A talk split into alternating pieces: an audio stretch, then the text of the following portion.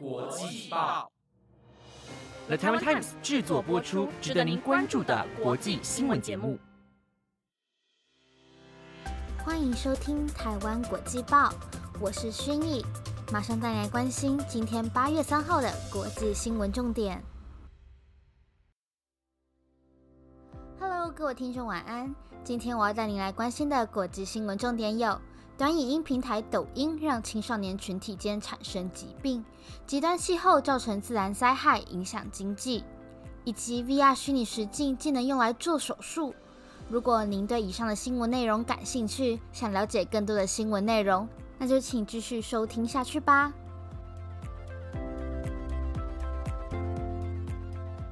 今天的第一则新闻带您来关心到，最近有一名澳洲少女在长期过度使用风靡全球的短视频影音社群平台抖音 （TikTok） 后，产生类似于妥瑞斯症的全身不明原因抽搐，并且不受控制的做出嘶吼、怒骂、吐口水等行为。经过专家的分析，认为是因为长时间使用抖音而引发的精神系统疾病。根据澳洲新闻网的报道。这名澳洲少女曼塔丽卡从十四岁开始便无法克制的有抽搐、尖叫、吐口水等行为，甚至严重时还会攻击他人。而与曼塔丽卡有着差不多症状的青少年们，也在全球各地渐渐的增加。他们通常除了会身体不自觉的抽搐外，还会伴随无法控制的向他人怒骂，或者说出无意义词汇等言行。曼塔丽卡的母亲对于女儿状态感到十分难过。并表示他的情形有如被困在自己的脑袋、身体里，让人实在不忍直视。澳洲威斯曼医院神经科医生戴尔表示，此类的症状最早在2020年开始，患者的普遍年龄偏小，在十岁左右，并且以女性居多。他还提到，这类病情的患者状况类似于妥瑞氏症，但情况比他更加的严重。目前也只有二十趴的人能完全康复，意味着高达八十趴的人会一直持续性的出现病症，并且还会更为的严重。而根据戴尔的观察推断，会罹患此症状的患者，应该是因为疫情期间青少年们更加的依赖抖音，从而产生出孤独、不安、焦虑及压力，进而诱发这种神经系统的病症产生。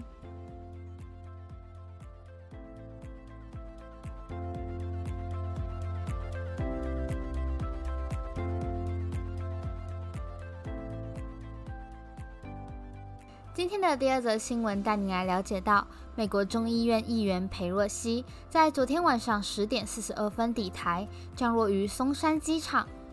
裴若曦搭乘的波音 C 四零 C 运输机，在昨天台湾时间的下午三点四十二分从马来西亚起飞，在经过疑似绕路的从马来西亚向东南飞行后，转至东边。在经印尼领空和菲律宾东部海岸，终于在晚上抵达台北松山机场。因为在此之前，佩洛西是否会真的莅临台湾的说法众说纷纭，因此他的飞行路线在昨天备受大家的关注，甚至吸引数十万人追踪专机的动线，并且也让各媒体不断的追踪报道。而裴若曦访台备受关注的原因，是因为他这次的来访对中美台之间的关系有很大的影响。中国曾数次警告，如果美国的最高层级官员来台访问的话，将会为台湾招来严重的后果。而这也使得最近几日，中国的社群媒体微博的十大热搜话题中，便有八项与裴若曦有关。对于裴洛西的访台，台湾地标建筑台北一零一在昨天晚上九点到凌晨零点间，以跑马灯的形式欢迎裴洛西的到来，并表示是因为接获民众和团体的来电，想表示感谢他坚定的支持台湾。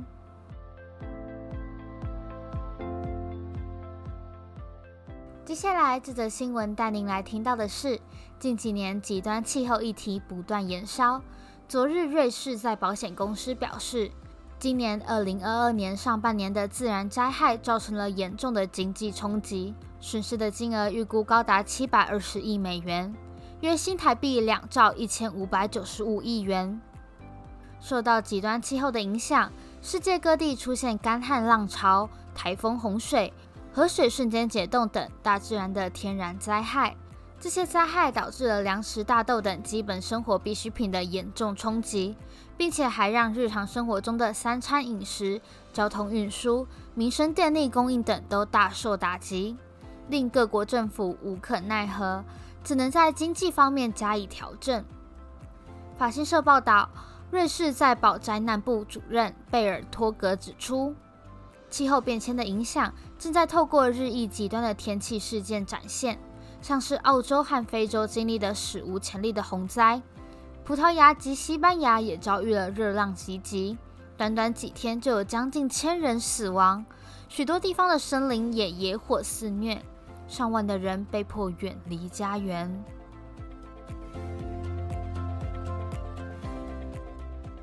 下面这则新闻带您来关心到阿兹海默症协会国际会议在二零二二年的新研究指出。如果食用超过每天卡路里摄取量百分之二十的超加工食品，可能会导致认知能力的下降。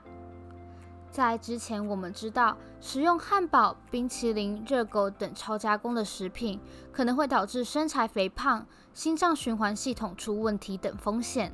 如果再严重一点，甚至可能还会造成寿命的减短。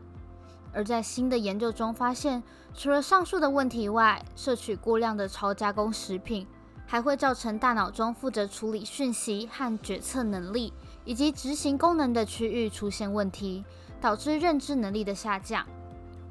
哈佛医学院神经学教授坦奇表示，这项新的研究结果相当的重要，但还需要更进一步的重复研究。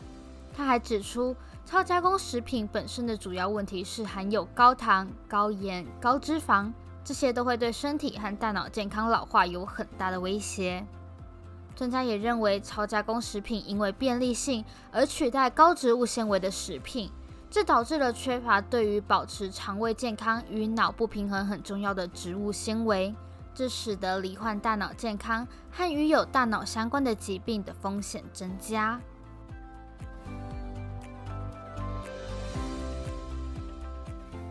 今天的最后一则新闻带您来听到，在巴西有一对三岁的连体婴，他们是属于罕见的乳部连胎，而因为有许多条血管相连，导致了手术的困难度增加。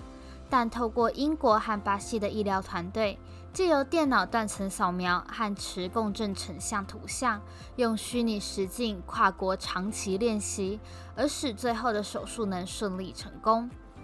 BBC 等外媒报道，连体婴兄弟贝尔纳多及亚瑟共经历过七次手术，在最后一次手术的过程甚至超过了二十七个小时，动员了不同地方的近百名医护。在得知手术成功时，医疗团队们感动落泪，并且互相拥抱庆祝，因为这场艰难的手术在最一开始，没有人认为能够成功。在他们做最后一次的手术前，他们其实有经历过手术失败，并且因为这次的失败，让生理结构因为伤疤组织而加大了手术的困难度。但医疗团队们仍在不同国家中，透过戴着耳机，在同一个虚拟实境室里一起完成手术。伦敦精神外科医师表示，能提前看见解剖构造，并透过虚拟实境完成手术，简直就是太空时代的产物。而还能因此拯救他们兄弟，是非常具有历史意义的成就。